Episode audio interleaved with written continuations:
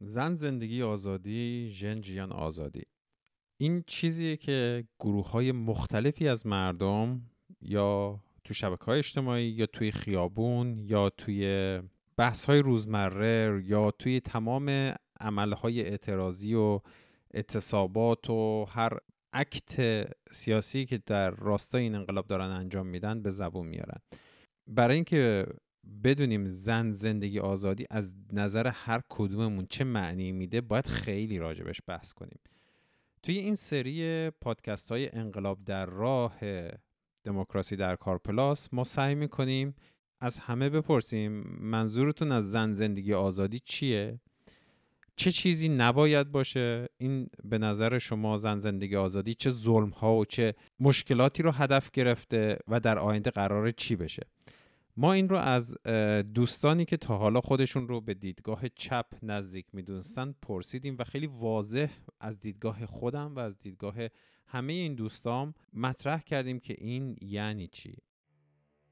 تو این قسمت با سیران که دو قسمت پیش باش صحبت کرده بودیم و سوما درباره تاریخ زن زندگی آزادی معنی زن زندگی آزادی و آیندهش در ساختار ایران پس از انقلاب صحبت کردیم. این قسمت یکی از بهترین قسمت هاییه که من توی تاریخ دموکراسی در کار درست کردم و به شدت ازش راضیم. میزبان این قسمت سیرانه و من هم حالا تو این قسمت هستم. خشایار تو این قسمت نتونست باشه ولی فکر می‌کنم لپ مطلب تو این قسمت درباره زن زندگی آزادی ادا شد.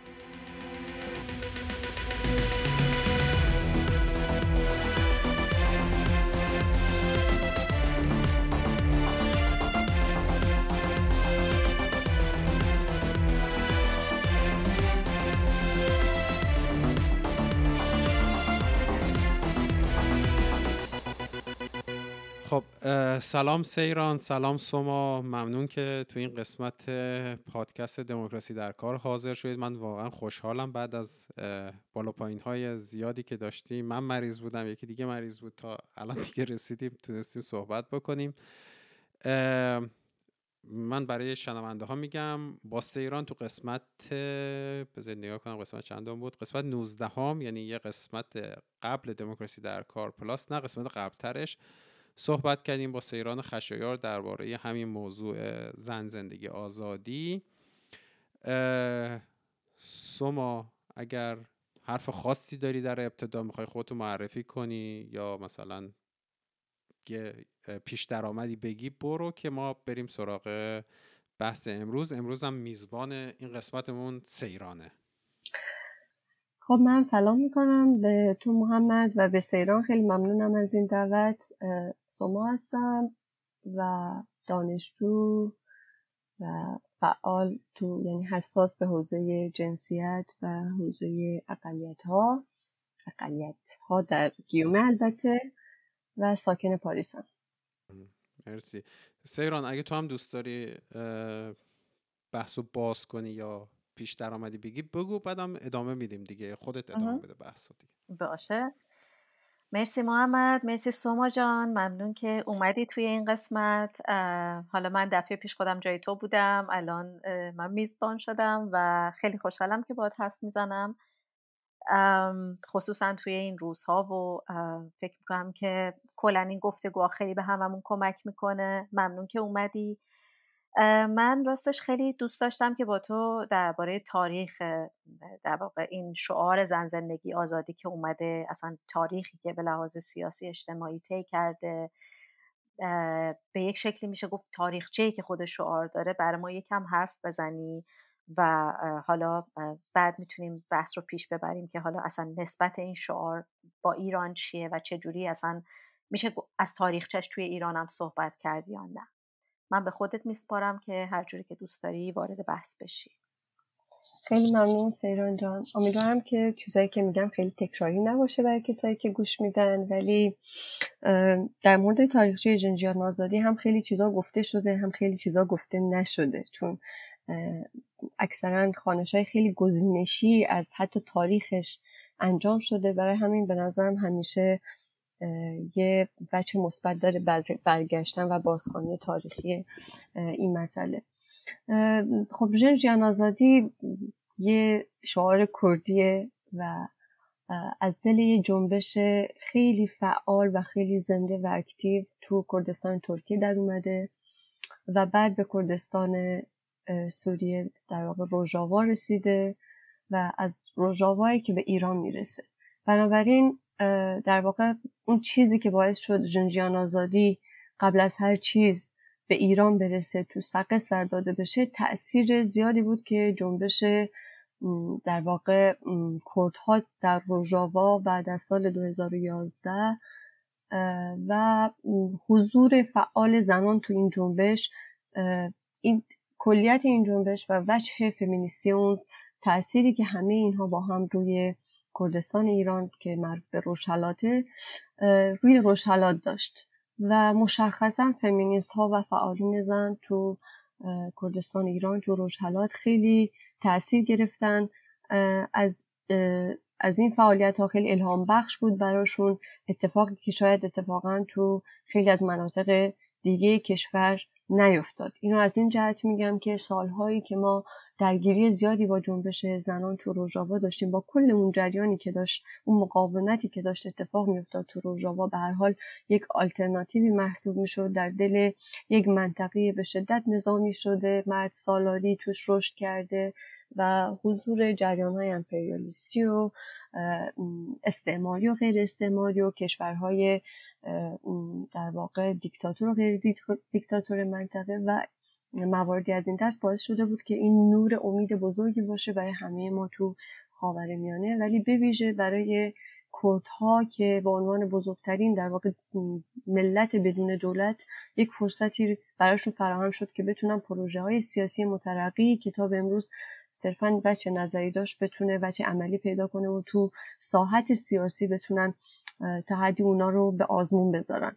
بنابراین همه اینها خیلی برای ما کردها تو جغرافی های ایران هم الهام بخش بود. ازش خیلی یاد گرفتیم ازش خیلی تاثیر پذیرفتیم. از تاثیر جنبش روژاوا تو کردستان ایران همینقدر بگم یه مثال خیلی دم دستی ساده که یادم اون روزا خواهرم یه بار به من گفت که از آرایشگاه که برگشته کل مدت در آرایشگاه زنانه در مورد زنای روژاوا صحبت می شده و خانمی که تو آرایشگاه بوده یک در واقع برچسب کوچیک از زنای روژاوا نصب کرده تو آرایشگاه زنانش. این خود همین یک مثال نشون میده که تا چه حد این زنها و تصویری که تغییر دادن از زن کرد نقش داشت تو کردستان ایران.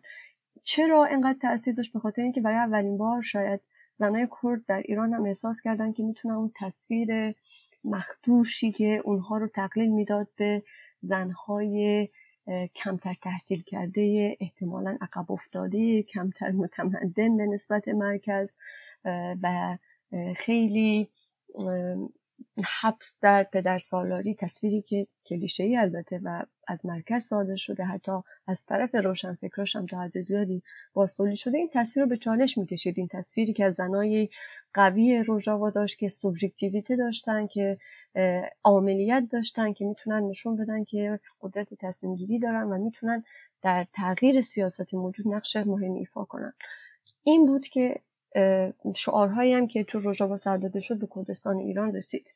ولی خود روژاوا به شکل تاریخی کردستان روژاوا در واقع خیلی متاثر بوده از تمام اتفاقات سیاسی که تو کردستان ترکیه افتاده. بنابراین اتفاقی نیست که مهمترین شعارها و مهمترین نظریات و مهمترین شخصیت هایی که برجسته بودن تو کردستان ترکیه به برجسته ترین افراد و برجسته ترین شعارها و نظرها تو روژاوا بدل شدن بعد از سال 2011 و مشخصا حزب پکک که از سال 1978 به عنوان حزب غالب کرد و حزب غالب چپ کرد خودش رو تحمیل کرده بود به فضای سیاسی کردستان ترکیه و تا به امروز مبارزش ادامه داره. این همون حزبی بود که تونست از یه جای به بعد مجبور میشه تبعید میشه حزب پکه که به سوریه و چون حمایت سوریه رو به خاطر تنشهایی که با ترکیه داشتن داشت تونست اونجا رشد کنه و این پیوند خیلی عمیق تاریخی بین کردستان ترکیه و کردستان سوریه همیشه وجود داشته و به همین دلیل بعد از سال 2011 خیلی از در واقع چریک ها و خیلی از فعالین کردستان ترکیه جونشون رو دادن و مرز رو رد کردن کردستان سوریه رفتن و اونجا مبارزه کردن و به طرق مختلف سهم داشتن تو پیشبرد پروژه سیاسی که الان در کردستان سوریه در حال پیش بردنه. ولی خود کردستان ترکیه خود این پکیکه که از دلش این شعار در اومد و این شعار بعدها به شعار اصلی برژاوا و زنا در جنگ با داشت شد خود این جنبش خود این جنبش جنبشی که از اساس بر پایه ضدیت با چند مورد اساسی شکل گرفت. اولا بر اساس این یعنی اکثر این کسایی که حزب پکیک رو تشکیل دادن هم رهبر اون عبدالله جلان و هم دوستانش در اون دوره در دهه 80 میلادی اینا متعلق به چپ ترکیه بودن و تو جریان های چپ ترکیه فعال بودن. اما به مرور به این نتیجه رسیدن که جریان چپ ترکیه خودش از نوع کلونیالیسم داخلی رنج می‌بره. یعنی از طبقه صحبت می‌کنن ولی نمی‌تونن هنوز حقوق اولیه کردها رو به رسمیت بشناسن. این تو چه کانتکسی بود؟ تو کانتکسی که در کشور ترکیه در واقع موجودیت کردها به شکل کلی انکار می‌شد. به کردها می‌گفتن ترک های کوهنشین راه رهبران ترکیه بارها اعلام کردن که چیزی به اسم کرد تو این کشور وجود نداره. کلمه کرد و کردستان جرم محسوب می‌شد و می‌تونست به 5 6 10 سال حبس منجر بشه. به کار بردن حروفی که تو الفبای کردی بود تو الفبای ترکی نبود. ممنوع بود تو کردستان. سربازا می اومدن در می‌زدن تو دیوار خونه ها و بهشون می‌گفتن به تو کردستان ترکیه. حق ندارین حتی تو خونهتون به کردی صحبت کنین. بنابراین خیلی از در واقع نسل جدید کردهای ترکیه برعکس پدر و مادرشون از وقتی که دیگه رفتن مدرسه ترکی فقط صحبت کردن و جرأت نداشتن حتی تو خونم کردی حرف بزنن و کردی بلد نیستن. و پدر و مادرشون هم خیلی هاشون که نرفتن مدرسه ترکی بلد نیستن. یه داستان خیلی معروف تو کردستان ترکیه هست از یک زندانی سیاسی که برای ده سال در سکوت مطلق در هفته یک ساعت مادرش رو می‌بینه. چرا؟ چون مادرش فقط کردی حرف می‌زده و این پسر فقط ترکی بلد بوده. و کردی حرف زدن ممنوع بوده تو زندانهای ترکیه. برای زندانیان و بنابراین ده سال در سکوت مطلق اون ساعت ملاقاتشون میگذشته. اینها مثالهایی که نشون میده توی همچین کانتکسی که به وجود میاد برای دفاع از حقوق کردها ولی بر اساس یه رویکرد چپ چون مارکسیست لنینیست بودن از ایده های فانون و ما اون خیلی تاثیر گرفتن در بد به شکل گیریشون ولی پکیکه به مرور زمان تغییر فکری می‌کنه و از سال 1995 مشخصا بعد از فروپاشی شوروی و تغییر مناسبات جهانی به یه شکلی از جریان میشه گفت آنارشیست نزدیک میشه. چون اولا از طبقه کارگر به عنوان طبقه انقلابی تنها کسایی که قرار انقلاب رو برای کردستان برمقام بیارن گذار می‌کنه. در واقع تو تمام نشانه های حزبیش علامت داس و چکش و علامت های چپ رو تغییر میده و همچنین از ایده کردستان بزرگ هم عبور می‌کنه و به این نتیجه می‌رسه که در پی باید خودگردانی در چارچوب ترکیه بود به جای اینکه به فکر این باشیم که کردستان بزرگ از چهار بخش کردستان درست کنیم. اینها تغییرات خیلی بنیادی بودن که تو پکیکی افتادن اتفاق افتاد. در خلال این تغییرها بود که جریان زنانی هم که تو دل خود پکیک شکل گرفت تغییر می‌کنه.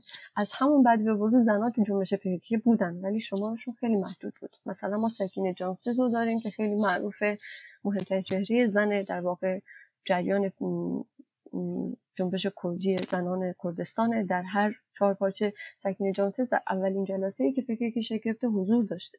ولی خیلی شمارشون محدود بود و تقریبا تا دهه 90 یه دهه اول پکک تقریبا خیلی هم حضور کمی و هم حضور کیفی خیلی محدود داشتن و مرد سالاری عمیقا حاکم بود بر حزب. مثل تمام احزاب چپ ترکیه در زمان خودشون و تمام احزاب چپ تقریبا در خاورمیانه و در سطح جهانی در اون دوره.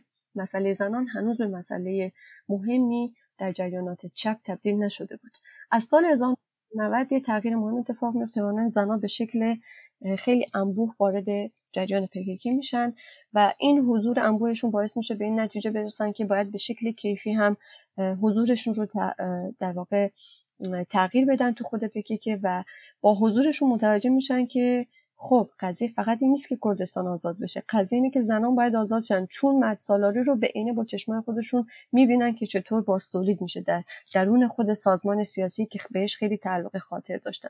بنابراین به شکل جدی مبارزه از دهه 90 به بعد همزمان مبارزه علیه مرد سالاری مرد سالاری حزبی خصوصا و علیه برای آزادی کردستان در معنای چپش به هر حال با هم پیش میره. و بعد از 1995 دیگه زنها خیلی مشخص در تمام بخش های پکک ارگان های خودگردان زنانه داشتن طوری که از در واقع در سال 1998 یک سال و تنها چند ماه قبل از دستگیری اوجلان از اوجلان این قول رو می‌گیرن که یه حزب موازی پکک به اسم حزب زنان کارگر کردستان ترکیه درست کنن. در واقع پیشنهادی که قبل از دستگیری اوجلان از طرف اون تایید شد ولی بعد از دستگیری به خاطر اینکه حزب داشت دچار انشقاق می‌شد و به بحران دستگیری اوجلان برخورده بود متاسفانه این در واقع پیشنهاد از طرف زنان از سوی کمیته مرکزی رد شد و اتفاقا به یه تنش خیلی جدی هم بین زنای جنبش و مردای پکک منجر شد ولی به حال نشون میده و از دل به حال این بحران رد شد ولی نشون میده که تا چه اندازه مسئله زنان حیاتی بود و جن آزادی حاصل همچین مبارزه درست جن آزادی در واقع عبارته که اولین بار از سوی اوجلان به کار میره و برای اولین بار هم تو جلد چهارم دفاعیاتش بعد از اینکه زندان بوده استفاده میشه در سالهای بعد از سال 2000 ولی ژن و ژیان همیشه به شکل تاریخی تو جنبش فکری که هم پیش رفتن برای اینکه ژن یعنی زن ژیان یعنی زندگی تو معنای کدیش هم ژن و ژیان یعنی زن و زندگی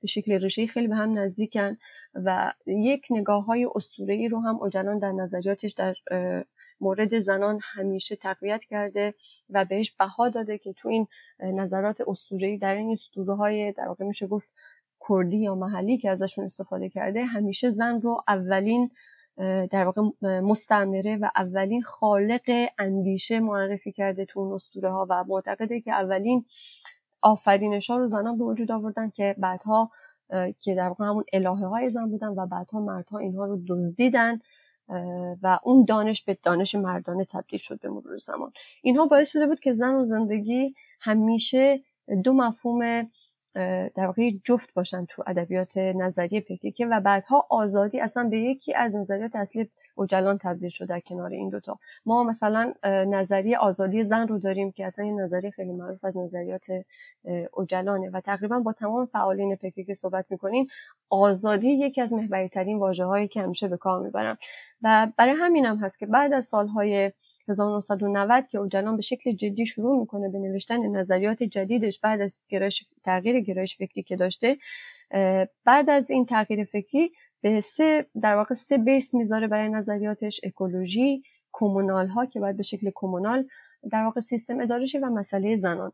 و به بخش زنان که می‌رسه دوباره اون مسئله ارتباط بین ژن و ژیان زن و زندگی و آزادی رو مطرح می‌کنه. و در واقع در جلد چهارم دفاعیاتش مشخصا از ژن ژیان آزادی در کنار هم استفاده می‌کنه و به ویژه در سال 2012 با تاکید ویژه در دیداری که بعضی از فعالین زن باهاش داشتن به اونا تاکید می‌کنه. الان که روژاوا در واقع به دست فعالین کرد افتاده در سوریه ما باید بتونیم ژن جان آزادی رو به شعار اصلی جنبش زنان کرد در خاورمیانه تبدیل کنیم و این اتفاق میفته بعد از توسعه که از سوی اتفاق میفته. اما این فقط یک بچه ماجراست برای چی یک بچه ماجراست برای اینکه خانشی که تمام شکلگیری پروسه که در واقع از دل جنجان آزادی رو در میاد رو تقلیل میده به یک رهبر و یک رهبر مرد خانشیه که مبارزات زنان رو نمی‌بینه و ناقصه. برای اینکه اولا بسیاری از نظریاتی که اوجلان مطرح کرده نه فقط جنجان آزادی نظریات دیگه هم که در حوزه جنسیت یا فراجنسیت مطرح کرده خیلیاش در رفت و برگشت بین فعالین بوده و فقط حاصل تفکر شخصی اون نیست و مشخصا چه در حوزه جنسیت نوشته بیش از هر چیز حاصل گفتگوهای طولانی و طی سالیان درازی بوده که با فعالین زن داشته. و جن آزادی هم حاصل در واقع نتیجه و میوه مبارزات زنان بوده. جدا از اینکه به مرور, به مرور زمان این زنای جنبش بودن که در مبارزه با خشونت علیه زنان مشخصا در کردستان ترکیه در شهرها از سال 2000 به بعد به ویژه نقش خیلی فعالی در تقویت تمام ایده ها مفهوم های مربوط به حوزه جنسیت داشتن. از جمله در شعار ژنجان آزادی که طبق اون چیزی که یکی از مصاحبه شونده هم در مصاحبه به من گفت اولین بار در سال 2002 اون شنیده بود این شعار رو در هنگام مراسم ختم یک زنی که به علت قتل به اصطلاح ناموسی کشته شده بود در کردستان ترکیه و توسط زنا به خاک سپرده شد. الان دقیقا سوال من همین بود. گفتم می‌خواستم بگم که من یه بار یه همچین چیزی شنیده بودم. و اینکه مثلا اوجالان دقیقا یه الهامی از یه جایی گرفته. ببخشید من وسط حرفت پریدم. می... اینجا چیزی هستش که یه کمی دیگه بیشتر برای اون باز کنی راجع به این قضیه؟ آره اتفاقا این چیزی که می‌خوام تاکید کنم روش شاید چیزی که تلان گفتم مقدمه طولانی ولی کم اهمیت تر از اینه اونم این که این این زنا بودن که براشون مسئله زندگی خیلی تعیین کننده بود در مقابل در کنار مسئله زن. چون این زنها زندگیشون کاملا تحت شعاع در واقع وقایع سیاسی قرار گرفته بود. خیلی از این زنایی که مبارزه می‌کردن برای خشونت علیه زنان یا خودشون به شکلی تجربه ای داشتن از خشونت یا کسانی بودن که اصلا عمیقا خشونت دولتی رو تجربه کرده بودن به عنوان بخشی از خشونتی که علیه زنان تو ترکیه به شکل به شدت خیلی زیادی اعمال می‌شد. جنگ زندگی این زنها رو از هم پاشیده بود. جنگ باعث شده بود که خیلی از زنها اصلا زندگی نرمال و روتینشون تغییر پیدا بکنه و مجبور بشن بار زندگی رو به شکل مضاعف به دور بکشن. عزیزانشون رو تو جنگ از دست داده بودن. بنابراین زندگی دچار بحران شده بود تو ترکیه. از, در از بعد از جنگی که بین دولت ترکیه و پکک شکل گرفته بود. و اینجا بود که زنها به حافظ زندگی تبدیل شدن تو کردستان ترکیه. و هر جا در مورد زن صحبت می‌کردن در مورد زندگی صحبت می‌کردن. می‌خواستم بگن که این زندگی ماست کلیت زندگی ماست که در واقع مورد تهدید قرار گرفته.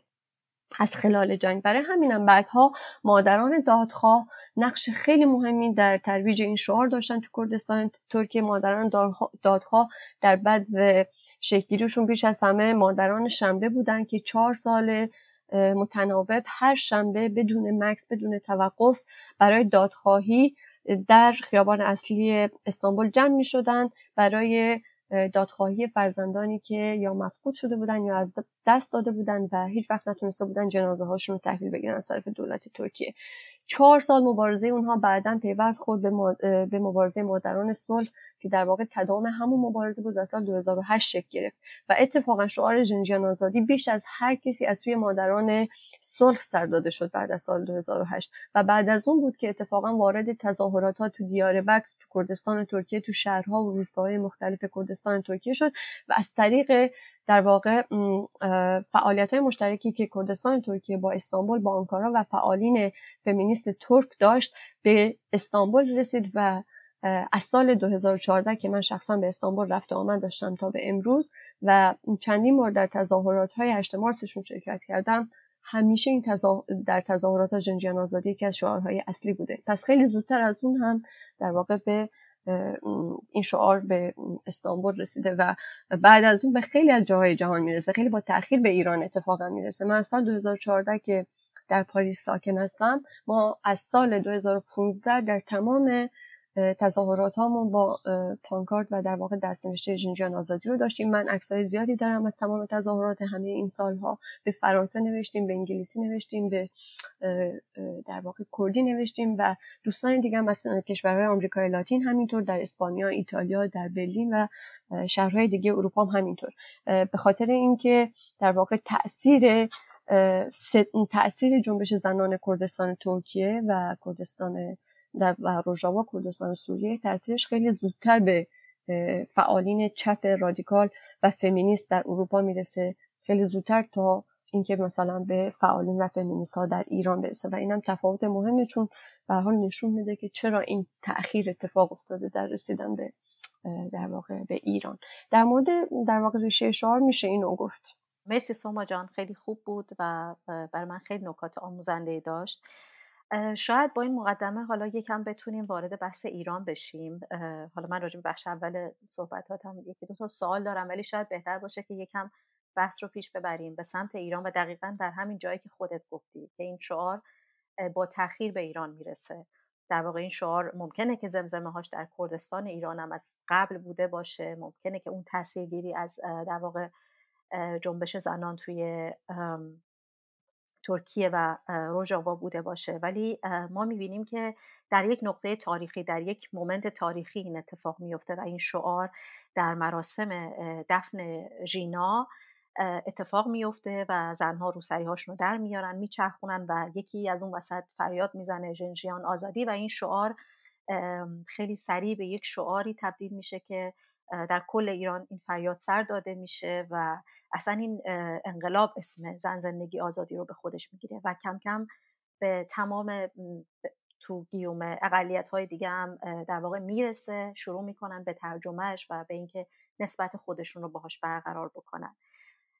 خیلی دوست دارم ببینم که تو راجع به این چی فکر می‌کنی؟ که اصلا چه اتفاقی افتاد که در اون لحظه تاریخی این شعار تونست اصلا اینقدر توی ایران یک دفعه بگیره و اینقدر بتونه گسترش پیدا بکنه.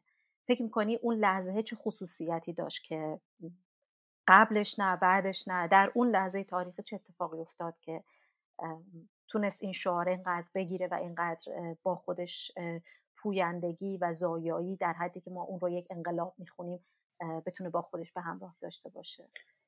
خیلی ممنون از این سوال خوب سیران جان. در واقع دو تا سطح شاید میشه تفکیک کرد. یکی اینه که چرا اون روز مشخص در روز خاکسپاری جینا این شعار به شعار این شعار در واقع سر داده میشه و بعدها چرا این شعار به شعار محوری جنبش تبدیل میشه. اینکه چرا اون روز سر داده میشه به نظر من این یه سنتی بود که به کردستان ترکیه از کردستان ترکیه و روژاوا به کردستان ایران رسید. اون سنت چیه؟ سنت حساسیت به زنکشی دولتی.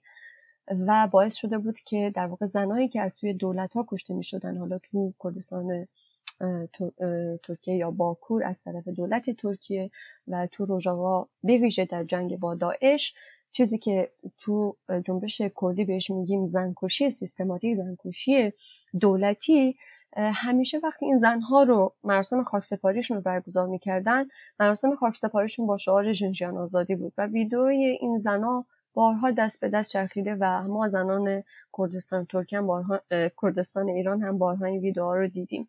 بنابراین این در واقع به یه سنت تبدیل شده بود که شهید نامرن شهدا نمیمیرن و ژنژیان آزادی دو تا شعار اصلی بوده که تو مراسم های خاکسپاری شهدا و حتی زنایی که از طرف از سوی دولت ها کشته می شدن سر داده می شدن و ژینا برای مردم سقز اون روز یه شهید بود یه شهیدی که به دست دولت کشته شده بود.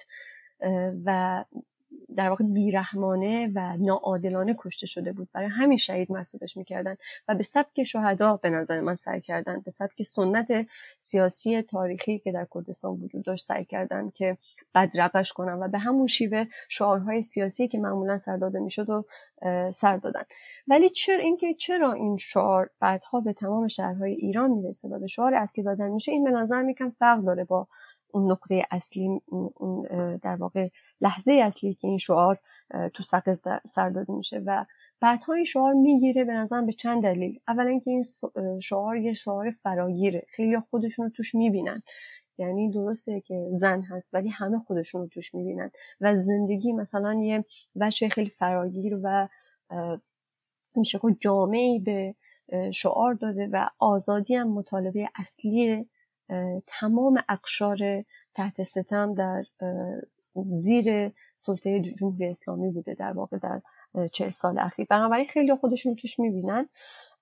ولی جدا از اینکه این شعار خودش این این ویژگی برجسته رو داشته که بتونه افراد زیادی رو حول خودش جمع بکنه این مثلا که از کردستان این شعار سر داده شد برای اولین بار و توش زن مشخصا اومده بود برای اولین بار و نصفی از جمعیت زنه بهش وجه نوعی می‌داد وجه جدیدی می‌داد به این شعار. انگار مردم منتظر یه اتفاق جدید بودن منتظر یه تغییر و اون تغییر الان اتفاق افتاده بود و شیپوری اومده بود گفته بود که این تغییر با این شعار ما اعلامش می‌کنیم. شعار ژنژن آزادی نوید بخش این تغییر چون داره از چیزهای جدید میگه. داره میگه برای اولین بار زنها می‌تونن پیشگام یک انقلاب باشن تو ایران. ولی این میشه جزئی تر شد تو همه اینا و وارد بحثای دیگه هم شد. مثلا ما می‌بینیم که مقاومت زنایی که شعار ژنژیان آزادی انقدر می‌گیره مخصوصا از طرف زنها. به این علتی که در واقع زنها تبدیل میشن به فعالین اصلی تو قیام ژینا. ولی چرا تبدیل میشن به فعالین اصلی؟ به نظر من اینجا بچه جامعه شناسانش اینه که کنشگرای اجتماعی که در جنگ روزمره با مناسبات سلطه با پدر مرد سالاری هستن اینها تونستن این کنشگری روزمره رو در واقع به مقاومتی دائمی تبدیل کنن و اینجا کنشگر اجتماعی امر روزمره در یک لحظه سیاسی مشخص که شبیه لحظه انقلابی تبدیل میشه به فعال سیاسی و یهو چش باز می‌کنه خودش رو وسط خیابون می‌بینه که داره شعار میده که داره کل سیستم سیاسی رو در واقع به چالش می‌کشه.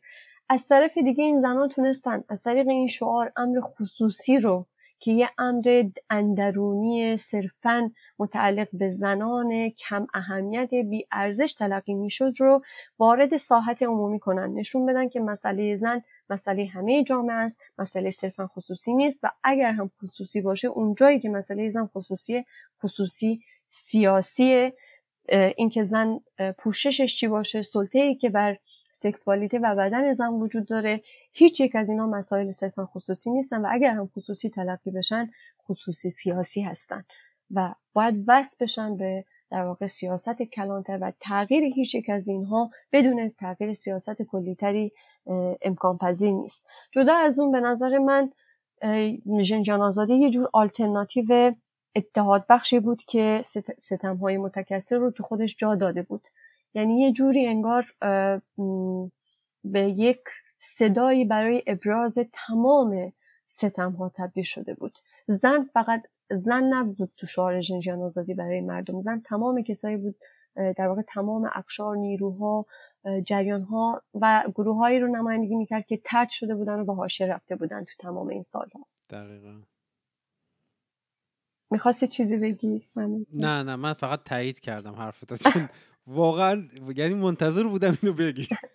نه خب این چیزی که خیلی واقعا بهش اشاره کردم و به نظر منم اشاره درستیه به خاطر اینکه اگر یه همچین چیزی رو در خودش نداشت جامعه اینو نمیپذیرفت. جامعه به این نتیجه رسیده بود که دیگه به قیمت یک اتحاد سوری نمیشه از تفاوتها گذشت نمیشه ستمهای مختلف رو تنها به در یک ستم جمع کرد و برای یک ستم مشخص فقط جنگید.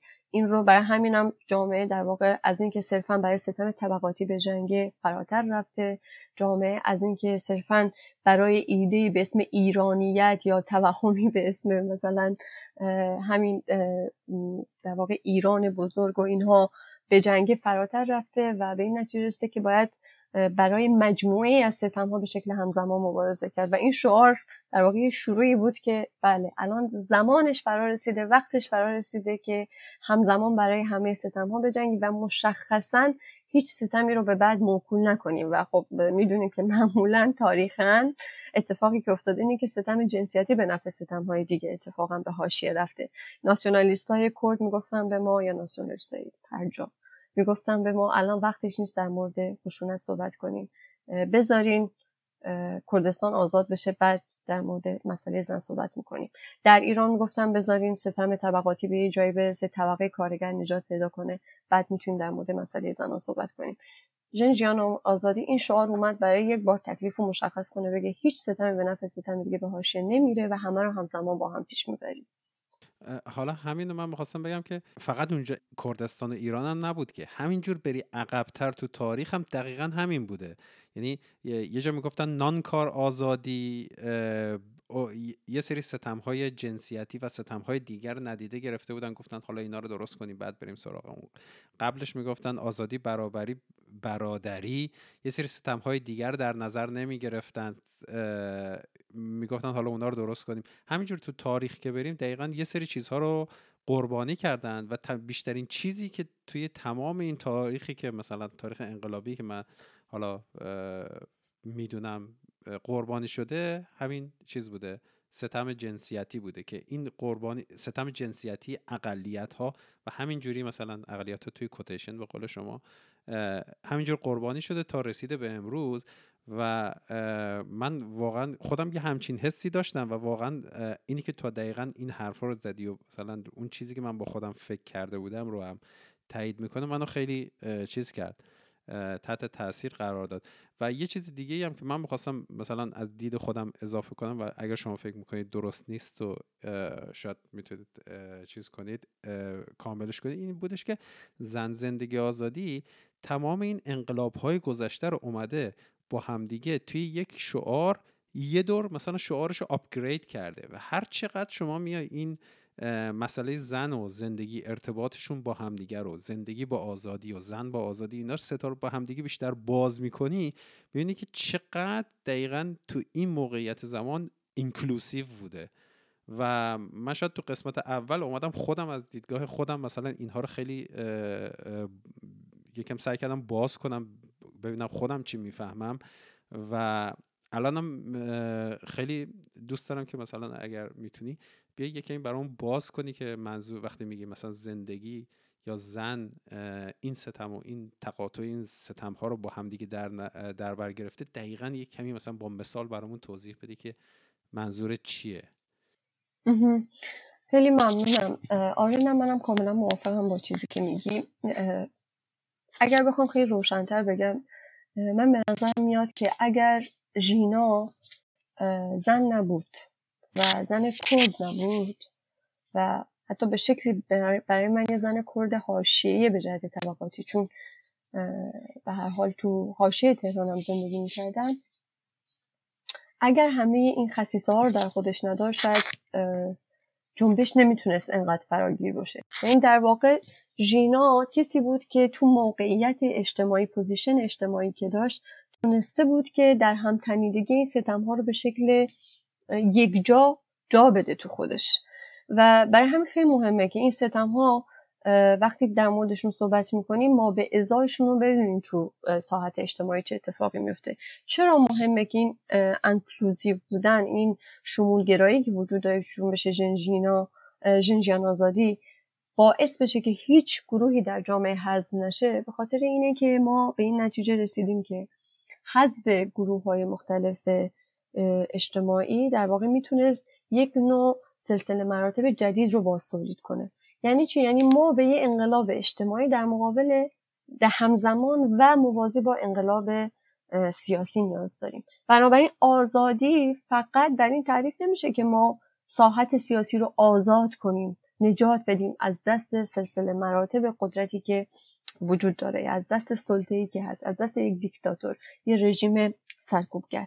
آزادی این آزادی تمام ساحت اجتماعی از هر شکلی از سلطه و آزاد و زن در واقع می‌تونه فقط نماد اصلی و یکی از نمادهای مهم این سلطه فراگیر باشه. بنابراین چرا؟ چون خب زنان جمعیت خیلی زیادی هم و سلطه رو به شکل روزمره در به وجوه مختلف تجربه می‌کنن تو ساحت خانواده تو محیط کار تو محیط آموزشی تو رسانه تو بخش های مختلف زندگیشون تو روابط بین شخصیشون با آدم ها و و ولی بلند و اونطوری که به ما یاد دادن فمینیست های در واقع سیاه و فمینیست های انتقادی مترقی در واقع این موقعیت شکنندگی موقعیت اقلیت بودگی موقعیت تحت ستم بودگی اتفاقا باعث میشه که آدم ها خیلی زود حساس بشن نسبت به هر شکلی از سلطه بتونن خیلی زود تشخیصش بدن و راهکارهای مختلفی رو برای مقابله باهاش در واقع پیش بینی کنن و رزیستانس و مقاومت از همین نقطه شکل می‌گیره. از این نقطه که ما به این ما می‌فهمیم می‌دونیم که سلطه چیه و نمی‌تونیم در مقابلش سکوت کنیم و در واقع مقاومت رو شکل میدیم. برای من آزادی یعنی آزادی تمام ساحت اجتماعی در واقع از اشکال مختلف سلطه که وجود دارن. یعنی انقلاب اجتماعی همزمان رادیکال برای تغییر بنیادی روابط اجتماعی موجود که درش روابط جنسیتی هم شکل گرفته که درش زنها نقش هایی براشون تعریف شده یعنی تغییر رادیکال این جریان ها و نمونه هاش رو تا حدی در انقلاب در واقع جنجیان آزادی میشه مثال های کوچیکی ازشون دید. مثلا تو اینستاگرام می‌بینیم که یک کیمیا دختری میاد تعریف می‌کنه چجوری رابطهش با پدرش تغییر کرده بعد از قیام جنجیان آزادی. چجوری می‌تونه در برابر پدرش وایسه و چجوری پدرش بیشتر از قبل در واقع انعطاف نشون میده برای تغییر و برای اینکه کمتر تحمیل کنه نظرات خودشو. یه جای دیگه یکی, یکی دیگر خوندم در مورد خانم که در مورد همسرش همین چیز رو می‌گفت که دیگه حاضر نیستم زیر بار حرف زور همسرم برم. در مورد مادرها خیلی اینو خوندیم تو روزهای اخیر. بنابراین این جسارتی میده به تمام کسایی که هر شکلی از سلطه رو تجربه کردن که بتونن در برابر اولا تغییر خوشبینانه به تغییر نگاه کنن و خواهان تغییر باشن و خواهان تغییر رادیکال باشن. اصلا خود امر رادیکال از نو بهش ارزش داده شد. برای سالها به ما یاد داده بودن که هر چیز رادیکالی است مخصوصا در واقع اصلاح طلبها این رو به گوش ما فرو کرده بودن که تغییر رادیکال نخواین امر رادیکال نخواین.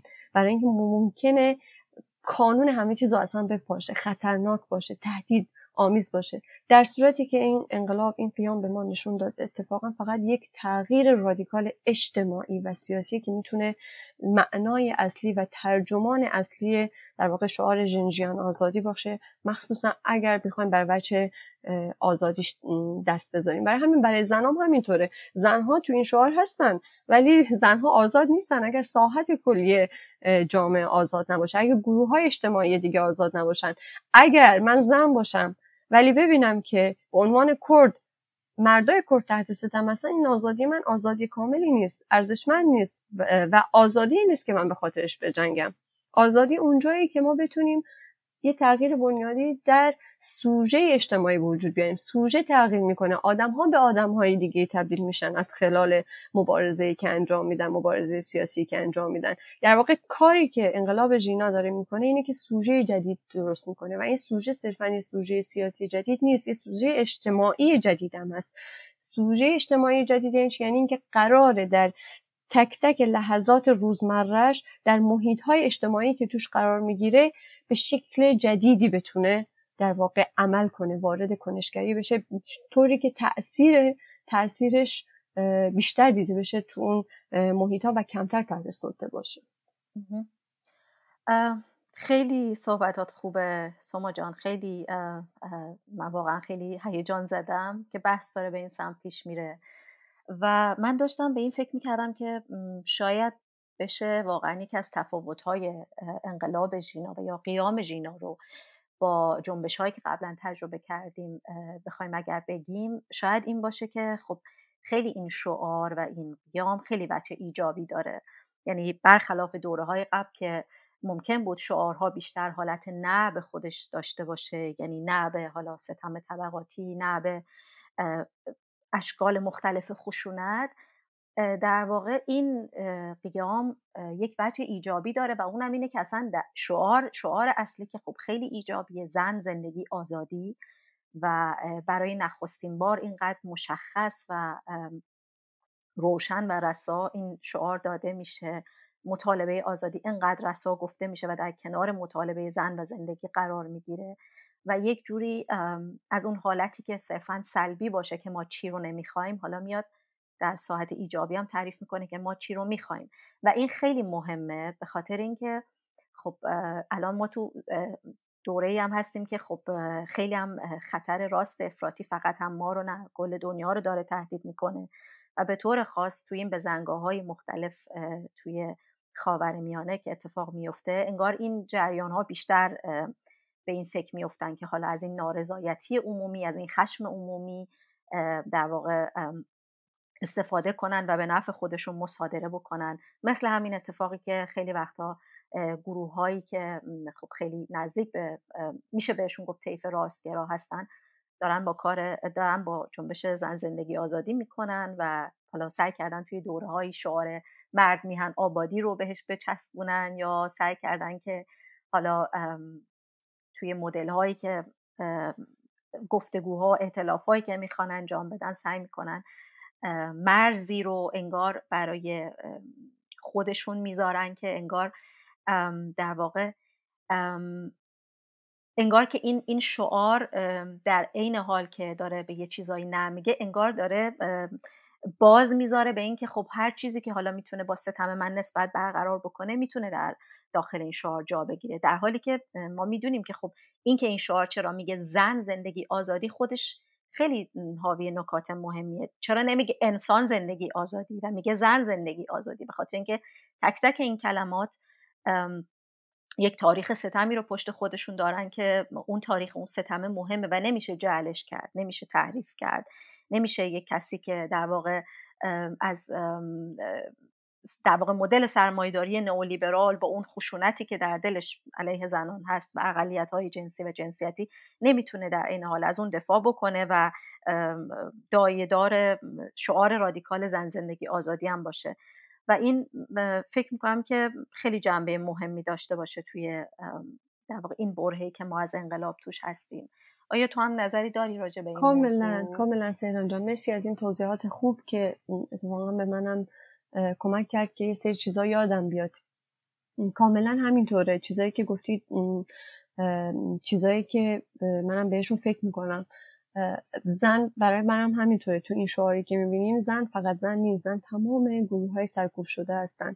زن تمام اقلیت های اقلیت شده در واقع. اقلیت هم نیستن به این معنا. ولی به هر حال اقلیت های ملی و اقلیت های چیزی که معروف به اقلیت های اتنیکی حالا من واژه قوم به کار نمی‌برم چون واژه حکومتیه و تقلیلشون میده در واقع به یه گروهی که انگار فقط مطالبات فرهنگی دارن ولی اینا مطالبات سیاسی دارن این گروه ها ولی به حال نماینده اونام هست نماینده اقلیت های جنسی هست. زن تو ژنژیان آزادی نماینده در واقع معلولینی که صدایی ندارن تو تمام این سالها به حاشیه رونده شدن.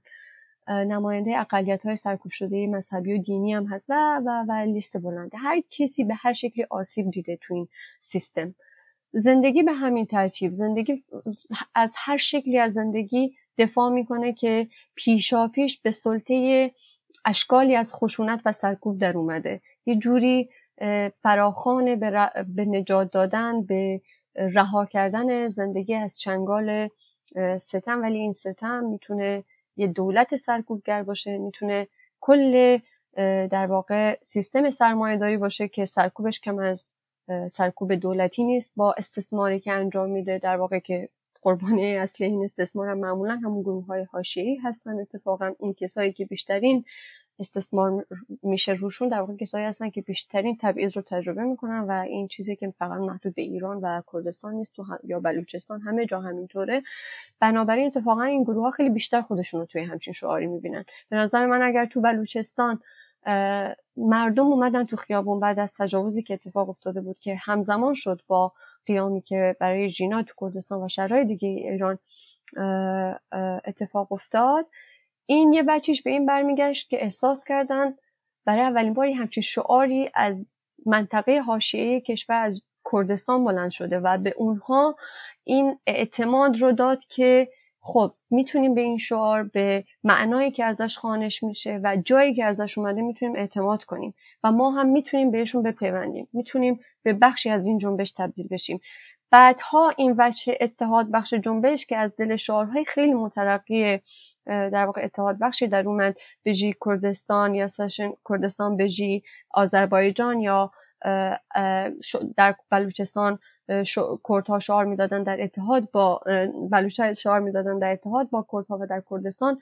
برای بلوچستان در تهران همینطور در شهرهای دیگه. این اتحاد اتفاقا یه بخش عمدهش از این اعتماد ناشی می‌شد از اعتمادی که به این شعار بود از اعتماد به جایی که شعار ازش اومده بود از اعتماد به معنایی که این شعار می‌شد ازش برداشت کرد وگرنه به این راحتی این اتحاد اتفاقا شکل نمی‌گرفت. اینا همش دستاوردهای اون بچه ایجابی که تو بهش اشاره کردی که تو این شعار هست که فقط این بار نفی نمی‌کنه بلکه داره میگه که سوژه می‌تونه کنشگری باشه که تغییر جدی ایجاد کنه. یه جوری اتفاقا این بچه ایجابیش یاد آدم رو یاد صحنه هایی میندازه تو همین ویدیوهای اخیر که دیدیم که این بار فقط اینجوری نیست که از ترس پلیس آدما باتون بخورن و فرار کنن. پلیس رو فراری میدن این بار. یعنی این بچه ایجابی حتی تو کنش انقلابی فعالین تو کنش انقلابی مبارزین ما تو خیابون دیده شده که این جسارت رو در واقع پیدا کردن که این بار به جلو حرکت بدن. هر چیزی رو حتی کنش سیاسیشون رو. و فقط اینجوری نباشه که بچه دفاعی داشته باشه. و این از این جهت خیلی چیز مهمی بود واقعا که بهش اشاره کردی.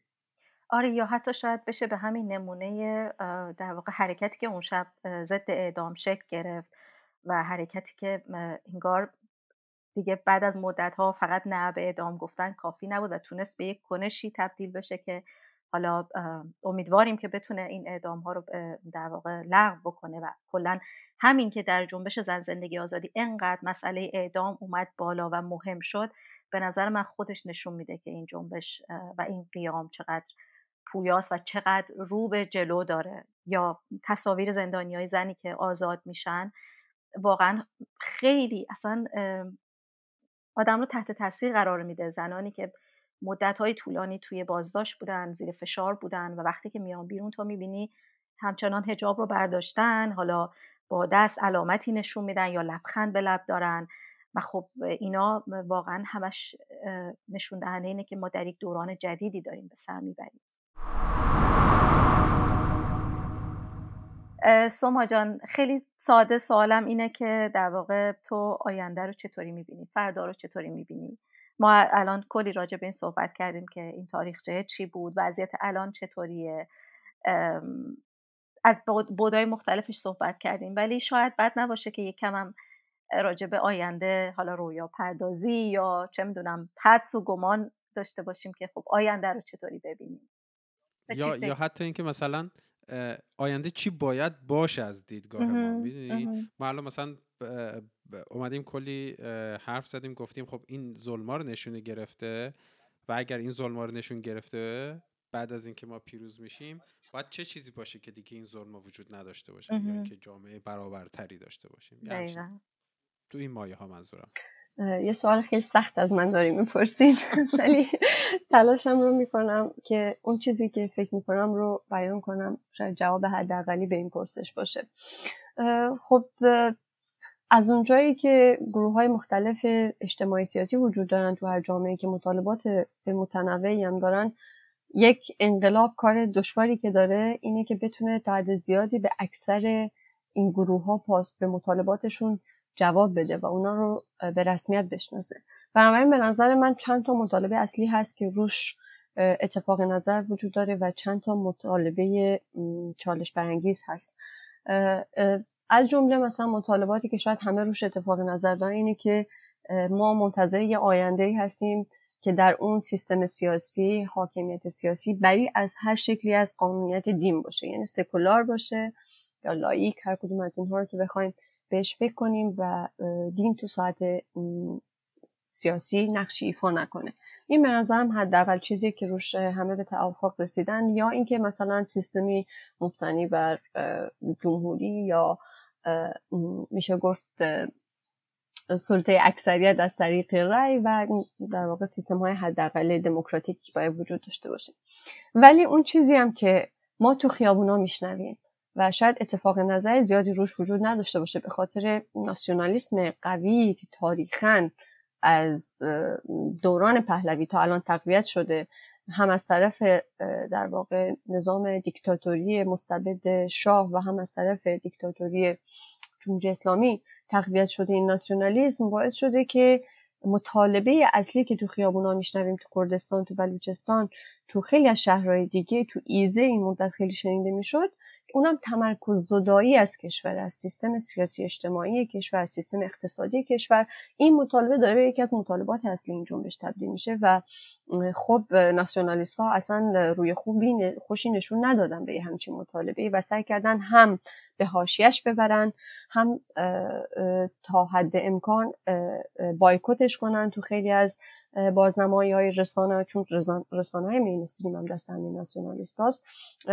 و در واقع جدیش نگیرن به قدر کافی. در حالی که برای من یکی روشنه و برای خیلی های دیگه شاید که سیستم آینده سیاسی ایران نمی‌تونه سیستم متمرکز باشه. به جهت اتنیکی به جهت در واقع میشه گفت تقسیم ناموزون اقتصادی و مواردی از این دست. در مورد زنان هم یه حدی از توافق وجود داره که آینده باید آینده باشه که توش زنا نقش مهمی ایفا کنن. آینده باشه زنانه تر فمینیستی تر برابرتر به جهت جنسیتی. اما به نظر من همین هم ابهام های خاص خودش رو داره. به خاطر اینکه ما فقط یک خانش یک دست از فمینیسم نداریم. ما نمی‌تونیم تجربه های تلخ فمینیست های دیگر رو تکرار کنیم. ما چیزی داریم که فمینیست ها بهش میگن فمینیسم یک درصدی در مقابل فمینیسم 99 درصدی. یعنی چی؟ یعنی خیلی از جریان های فمینیست که جریان های راست ایرانی هم هستن که بعضا فمینیسم یعنی این شکل از فمینیسم رو تقویت می‌کنن چرا؟ چون فمینیسم لیبرال لیبرال اون فمینیستی هست که مورد نظر اوناست. اونا چی فکر می‌کنن؟ اونا فکر می‌کنن که شاید تغییر سیاسی برای زنا یا تغییر قانونی کافیه. اینکه چه اتفاقی بیفته؟ اینکه بعد از انقلاب اگر قرار یه حکومت جدید سر کار بیاد برابری جنسیتی در قانون رعایت بشه زنا حضور برابر داشته باشن. مثل کشورهای غربی در پارلمان در پست های سیاسی در پست های اقتصادی و مراتب عالی اقتصادی اجتماعی سیاسی و در واقع فرهنگی. این چیزی که ما بهش میگیم فمینیسم نخبه گرای یک درصدی این چیزی فکر می‌کنه با قرار دادن تعداد کمی از زنان در مراتب بالای سیاسی میشه مسئله زنان رو حل کرد و مسئله برابری رو حل کرد. این بهش میگن فمینیسم راحت الحلقوم فمینیسمی که در پی تغییر بنیادی ساختارهای پدرسالارانه که به شکل روزمره و عمیق در واقع در حال استثمار و, و استعمار بدن زن و ساحت تولیدی باز تولیدی که به حوزه جنسیت برمیگرده هستن رو نمی‌خواد نشونه بگیره. یکم بخوام دقیق تر توضیح بدم. نمیشه آینده ای رو متصور شد که تو این آینده فقط قرار ظاهر مسئله جنسیت تغییر بکنه یا قرار فقط تعدادی از زنها به سری پست های مهم سیاسی دست پیدا کنن یا فقط قانون تغییر کنه. ما خواهان آینده ای هستیم که کل ساحت کار تولیدی در نظام اقتصادی آینده و کار باستولیدی که بر در واقع بخش عمده ایش در جامعه مثل ایران بر دوش زناست به شکل بنیادی تغییر بکنه. یعنی چی؟ یعنی اینکه کار عاطفی که زنها انجام میدن کار مراقبتی که به شکل روزمره ساعتهای طولانی در روز انجام میدن اینها کاملا به ساحت اقتصادی گره خورده. اگر ما یک سری مطالبات شبه سوسیالیستی نداشته باشیم که در اون تضمین شده باشه که زنها کمتر استثمار میشن کمتر مجبورن در واقع به کار مضاعف خانگی و کار بیرون به شکل هر دو به شکل استثمار شده بپردازن. این رهایی خاصی برای زنان نخواهد داشت اگر همچین تضمینی وجود نداشته باشه. تصور کنین انقلاب اتفاق افتاده یه سیستم دموکراتیک هم سر کاره. من دو تا بچه دارم. باید همچنان یه کار یه شغلی دارم با درآمد کم. باید برم از تهران به کرج هر روز سر کار. پول حقوق کمی دریافت می‌کنم. ساعتهای کاری خیلی بدی دارم. نمی‌تونم به دو تا بچم برسم. به اندازه کافی نمی‌تونم مدرسه غیر انتفاعی بذارمشون. کیفیت مدارس دولتی هم خیلی پایینه. مهد کودک کافی وجود نداره یا اگه هست از خونه من دوره یا قیمتش خیلی بالاست من نمی‌تونم پرداخت کنم. مشکل نگهداری از فرزندام رو دارم. میام خونه باید کار عاطفی و کار کارهای خونه رو هم همزمان انجام بدم. هیچ کمکی ندارم. به نظر شما چقدر این فرد آزادی رو تجربه کرده بعد از تغییر انقلاب؟ خیلی کم. بنابراین برای همین باز هم تاکید می‌کنم. انقلاب یک شبه نمی‌تونه با خودش انقلاب اجتماعی رو انقلاب سیاسی به همراه داشته باشه. ولی می‌تونه انقلاب سیاسی در چشمانداز خودش یک تغییر رادیکالی رو ببینه که انقلاب اجتماعی به مرور زمان اتفاق بیفته توش. و این چیزیه که ما حداقل در ساحت ایدئال و در چشمانداز تغییری که برای بعد از انقلاب ژینا بهش فکر می‌کنیم روش تاکید می‌کنیم. از همین الان با توجه به همون پرنسیپ و اصلی که طبق اون هیچ چیز رو به آینده موکول نمی‌کنیم. من می‌خوام اینجا یه مثال خیلی قشنگ زدی. من می‌خوام همون رو ازت بپرسم تو الان اینو گفتی که چجوری نباید باشه. میشه برامون همون رو مثال بزنی چجوری باید باشه؟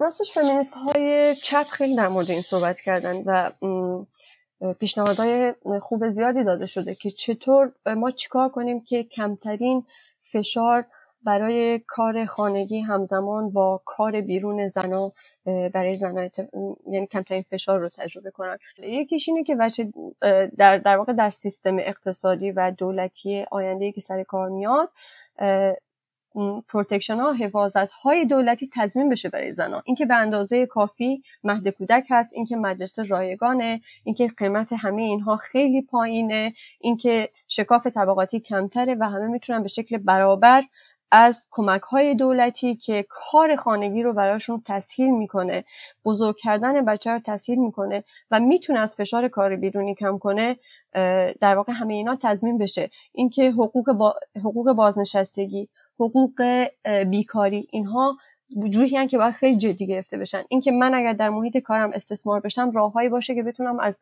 صاحب کارم شکایت کنم. اینکه اگر من مجبورم به خاطر که شغل میترسم شغلم رو از دست بدم. مجبورم هر شکلی از سکسیسم از طرف صاحب کارم رو تحمل کنم. مجبورم سکوت کنم در مقابل در واقع آزار جنسی که می‌بینم چه حالا چه با متلک باشه چه با شوکه باشه چه با رفتارش باشه. مجبور نباشم اینها رو تحمل کنم. راههایی برای اینها پیش خیلی جدی در نظر گرفته شده باشه که از من محافظت کنه در موقعیت های اینطوری. اگر من به عنوان یک زن کرد تحت راسیسم و نجات پرستی قرار می‌گیرم من به عنوان یک زن افغانستانی تحت انواع رفتارهای نجات پرستانه قرار می‌گیرم به عنوان یک شهروندی تو, تو اون کشور زندگی می‌کنم راههایی پیش بینی شده باشه که کمترین آسیب رو ببینم. در این حال برای کسایی که شکننده ترین و در واقع آسیب پذیرترین اقشار جامعه هستن اتفاقا باید خیلی بیشتر از همه این راه ها پیش بینی شده باشه. برای اینکه کمتر بتونن استثمار بشن از طریق سیستمی که قرار بیاد سر کار. برای همین هم تاکید می‌کنیم که صرفا این که تعدادی زن توی سری پست سیاسی باشن معناش آزادی نیست یا معناش این نیست ستم جنسیتی حل شده. ستم جنسیتی وقتی حل میشه که اکثریت زنان یعنی 99 درصد اونها بتونن سطحی از زندگی قابل قبول رو چه در ساحت کار تولیدی یعنی کار بیرون از خانه اگر به عنوان شاغل کار می‌کنن چه در ساحت کار باز تولیدی یعنی در ساحت کار خانگی به عنوان کسی که بخش بخش عمده از کار مراقبتی رو انجام بدن بتونن در هر دو تا سطح اینها زندگی قابل قبول حداقلی رو داشته باشن. چیزی که الان خیلی ازش فاصله داریم. آره خیلی خیلی مثال خوبی بود. حتی داشتم به این فکر می‌کردم که خود همین بحث بی کاری یا قراردادهای موقتی که خصوصا خب زنان معمولا نیروی کار ارزان زنان هستن بیشتر. زنان و حالا گروه هایی که به خاطر موقعیت های هاشیهی تحت هر شرایطی مجبورن کار انجام بدن در واقع میشه راجع به اینم حتی فکر کرد که همون پروسه های استخدام همون پروسه های قراردادها روی همه این نام نظارت بشه. چون خب ما خیلی وقتها هم می‌بینیم که مثلا زنان تو دوره بارداری یا تو دوره شیردهی خیلی وقتا اصلا از کار بیکار میشن. یا حتی توی ایران من نمونه های زیادی دیدم که تا ماهای آخر بارداری که خب ممکنه تو شرایط خیلی سختی هم باشن به خاطر اینکه استخدام پیمانی هستن یعنی استخدام های رسمی نیستن. کارفرما هر زمان که دلش بخواد می‌تونه اینا رو بیرون بکنه مجبورن تا ماهای آخر کار کنن. مجبورن بیشتر از یکی دو هفته حتی در خیلی موارد مرخصی نداشته باشن بعد از زایمان. و همه اینا چیزاییه که خب خیلی باید راجع بهشون فکر کرد.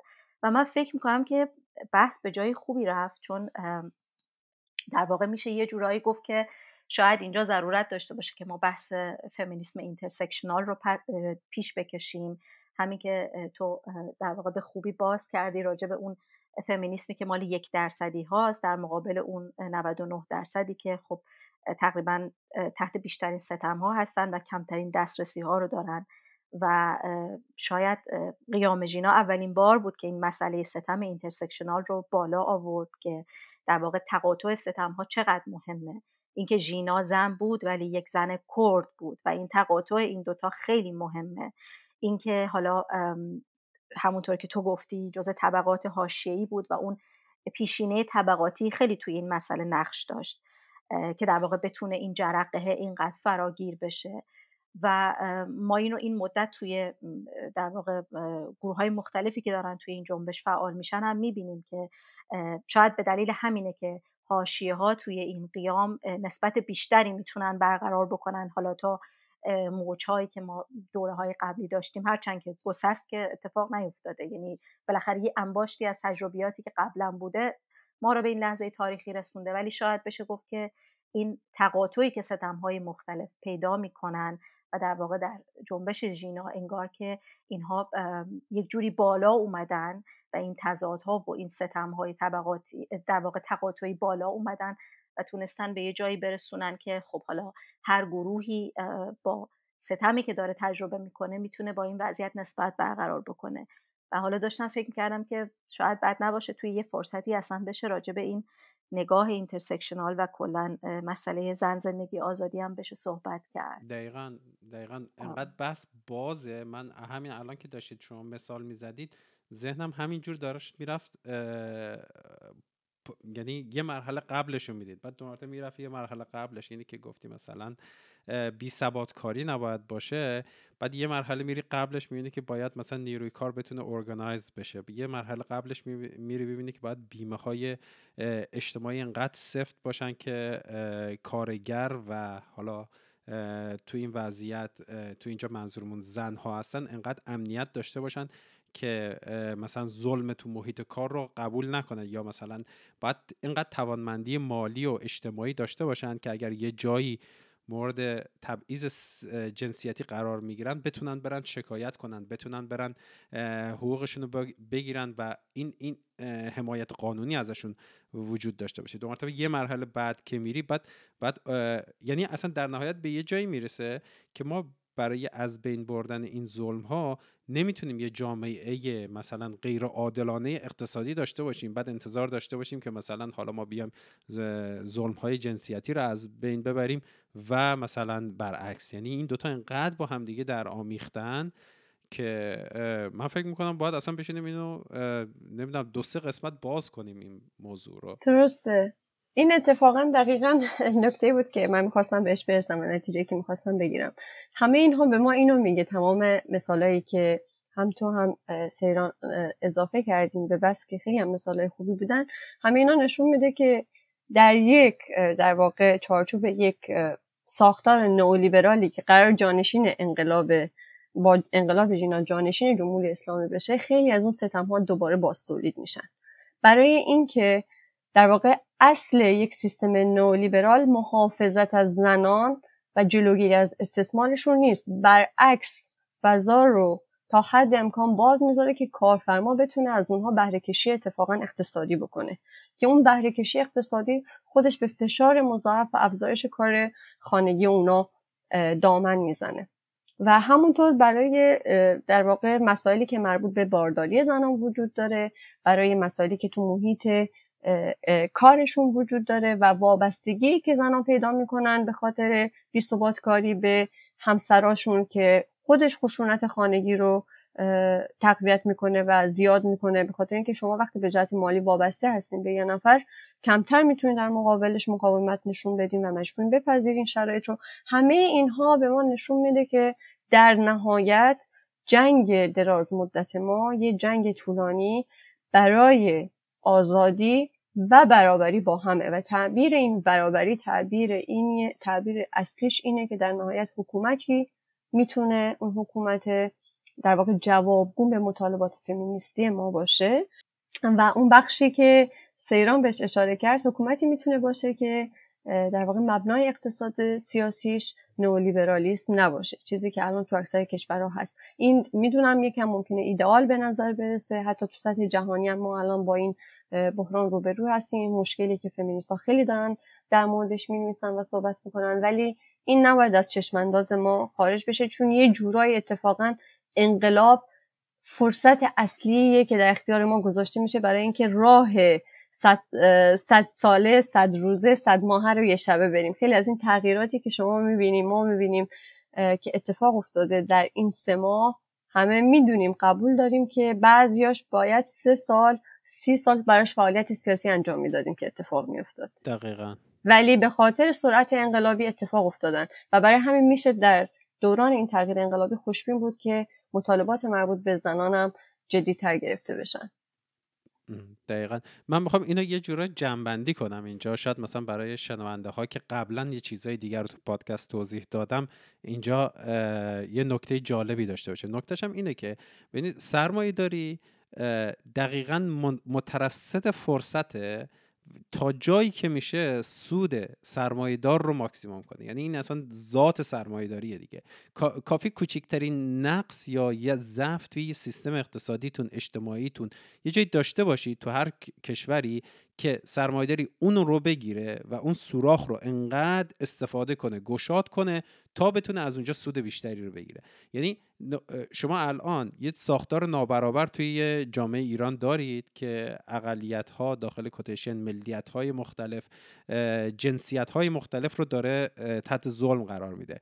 و همونجا اگر برید دقت کنید می‌بینید که سرمایهدار امروز جامعه ایران چقدر داره از همون منفعت می‌بره. من مثالش هم اینه که الان یه سری مثلا نقاطی هست یه سری کارگاه ها هست اطراف شهرهایی که به شدت محرومن و زنها رو استخدام می‌کنن برای کار دستی حقوق بسیار کم بدون هیچ گونه مزایا و نمی‌دونم بیمه و اینجور چیزا بهشون میدن برای پاک کردن سبزیجات برای پاک کردن نمی‌دونم مهیا کردن مواد غذایی توی فضای بسیار سخت و غیر ایمن. تو مناطق بیشتر برخوردار شهرهای ایران همون محصول با قیمت بسیار بسیار بالا به افراد برخوردارتر فروخته میشه و این مابزای سود اینجا میره تو جیب اون سرمایه و هر جای دیگه این وضعیت وجود داشته باشه سرمایهداری این سوء استفاده رو می‌کنه. بنابراین زمانی که ما می‌خوایم این اینجا بیایم جامعه برابرتر داشته باشیم لازم داریم که این این نقطه ضعف سیستم رو از بین ببریم. نقطه ضعف هم اینه که سیستم همیشه دنبال نقطه ضعف گشتن نباشه. و اونجا هم اینه که حالا میان احتمالا بعدا من رو به سلابه می‌کشن بعد اینکه انقلاب نمی‌تونه سوسیالیستی نباشه و برابری به وجود بیاره. و من داشتم به این فکر می‌کردم که شاید خوب باشه که ما هم اینطوری بگیم که مراقب باشیم که در واقع این انقلابمون این قیاممون نماینده 99 درصدی ها باشه و نیفته دست یک درصدی ها. چون بالاخره الان هم می‌بینیم جنگ جنگ قدرت و بالاخره خیلی از گروه ها به مدد پول و رسانه و چیزهای دیگه خوب سعی می‌کنن خیلی روی این خواسته های مردمی سوار بشن و فکر می‌کنم که در واقع اگر گروههایی برای خودشون در واقع رسالت که نه ولی اگر آرمان و یا ایدئالی برای آینده سیاسی و اجتماعی ترسیم می‌کنن به نظرم در عین حال که ترسیم اون ایدئال هاست در این حال هم باید هشدار نسبت به این وضعیتی باشه که خب ما چه چیزی رو نمی‌خوایم. چون همینجور که الان صحبت می‌کردیم و همونطور که تو گفتی داشتم به این فکر کردم که چقدر اینا همه در هم تنیدن و, و شاید بشه گفت که اصلا جذابیت و درخشانی زن زندگی آزادی هم در همینه که سه تا, سه تا معلفه بسیار رادیکال رو کنار هم قرار داده و داره نشون میده که اینا در هم تنیدن و به همین میزان هم باید گفت که موفقیت این جنبش و این قیام در آینده به اینه که بتونه این در هم تنیدگی ها رو خوب بفهمه. نه اینکه خب ما به یک تغییرات سطحی و در واقع لایه‌ای برسیم که خب حالا یک سیستمی با یک سیستم دیگه جایگزین بشه ولی ما ببینیم که اون ستم های جنسیتی طبقاتی و ستم علیه گروه های حاشیه‌ای به همون شکل قبلی بمونه و دست نخورده باقی بمونه و ما خوشحال باشیم از اینکه خب یک سیستمی جابجا جا شده خب از طرف من واقعا دیگه حرفی نیست به جز اینکه بگم که خیلی ممنون سوما جان که اومدی. من خیلی خیلی یاد گرفتم و خیلی برام گفتگوی لذت بخشی بود. مرسی از شما. نمی‌دونم اگه محمد تو هم صحبتی داری. حالا من اگه بخوام پادکست رو طول بدم که می‌تونم 4 5 ساعت صحبت کنم. ولی فکر می‌کنم نه من من دیگه سوال خاصی ندارم. ولی فکر می‌کنم ما باید بحث رو ادامه بدیم. ما باید یه روزی دیگه بشینیم راجبه مستاق ها و جزئیات بیشتری صحبت کنیم. ولی برای این قسمت واقعا مرسی اگه سوما حرف دیگه ای داره. بسپاریم آخر پادکست رو دستمون. بله. منم حرف خاصی ندارم. خیلی حرفا گفته شد. مرسی از تو سیران جان از تو محمد جان. خیلی گفتگوی خوبی بود. منم یاد گرفتم.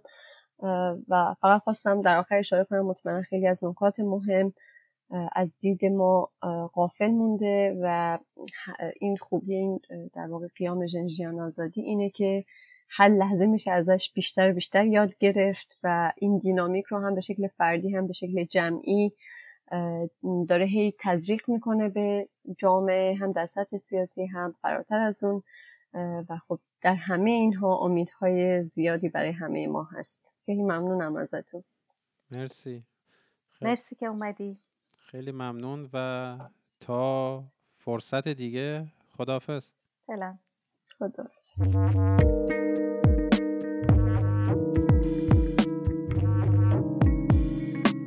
ممنون که این قسمت رو گوش دادید. این قسمت 21 پادکست دموکراسی در کار پلاس بود. بخش پنجم از سری انقلاب در راه. تو این سری پادکست های انقلاب در راه می‌خوایم واقعا بفهمیم زن زندگی آزادی یعنی چی؟ یعنی نیام این انقلاب گذشته توافق داشته باشیم که چی نمی‌خوایم؟ مثل خیلی از انقلاب ها ولی ندونیم که در آینده چی می‌خوایم.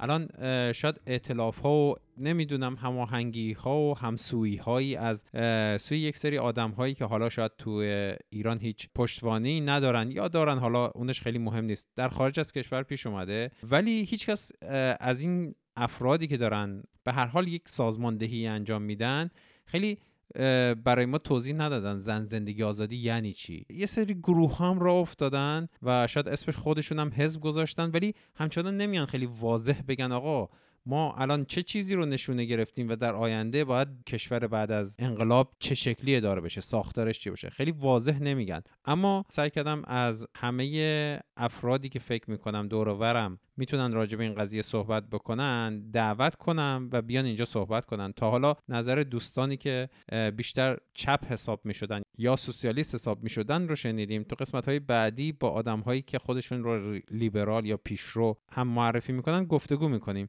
من دو سه بار هم ازتون خواستم. اگر شما هم فکر می‌کنید می‌خواین درباره زن زندگی آزادی معنیش اینکه چه ظلم و چه مشکلاتی رو نشونه گرفته و در آینده قراره چی بشه حرف بزنید اینو با voice زیر دو دقیقه با یک صدای خوب تو یک مکان ساکت ضبط کنید و برای من بفرستید به هر روشی که دوست دارید تلگرام ایمیل یا توییتر.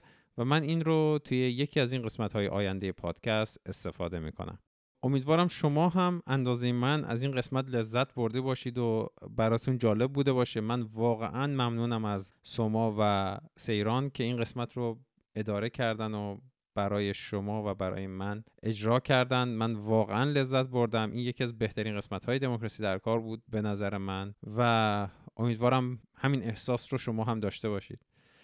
ممنونم. قسمت 21 از دموکراسی در کار پلاس. بخش پنجم از سری انقلاب در راه در تاریخ دوشنبه 26 دی 1401 که میشه 16 ژانویه 2023 منتشر میشه.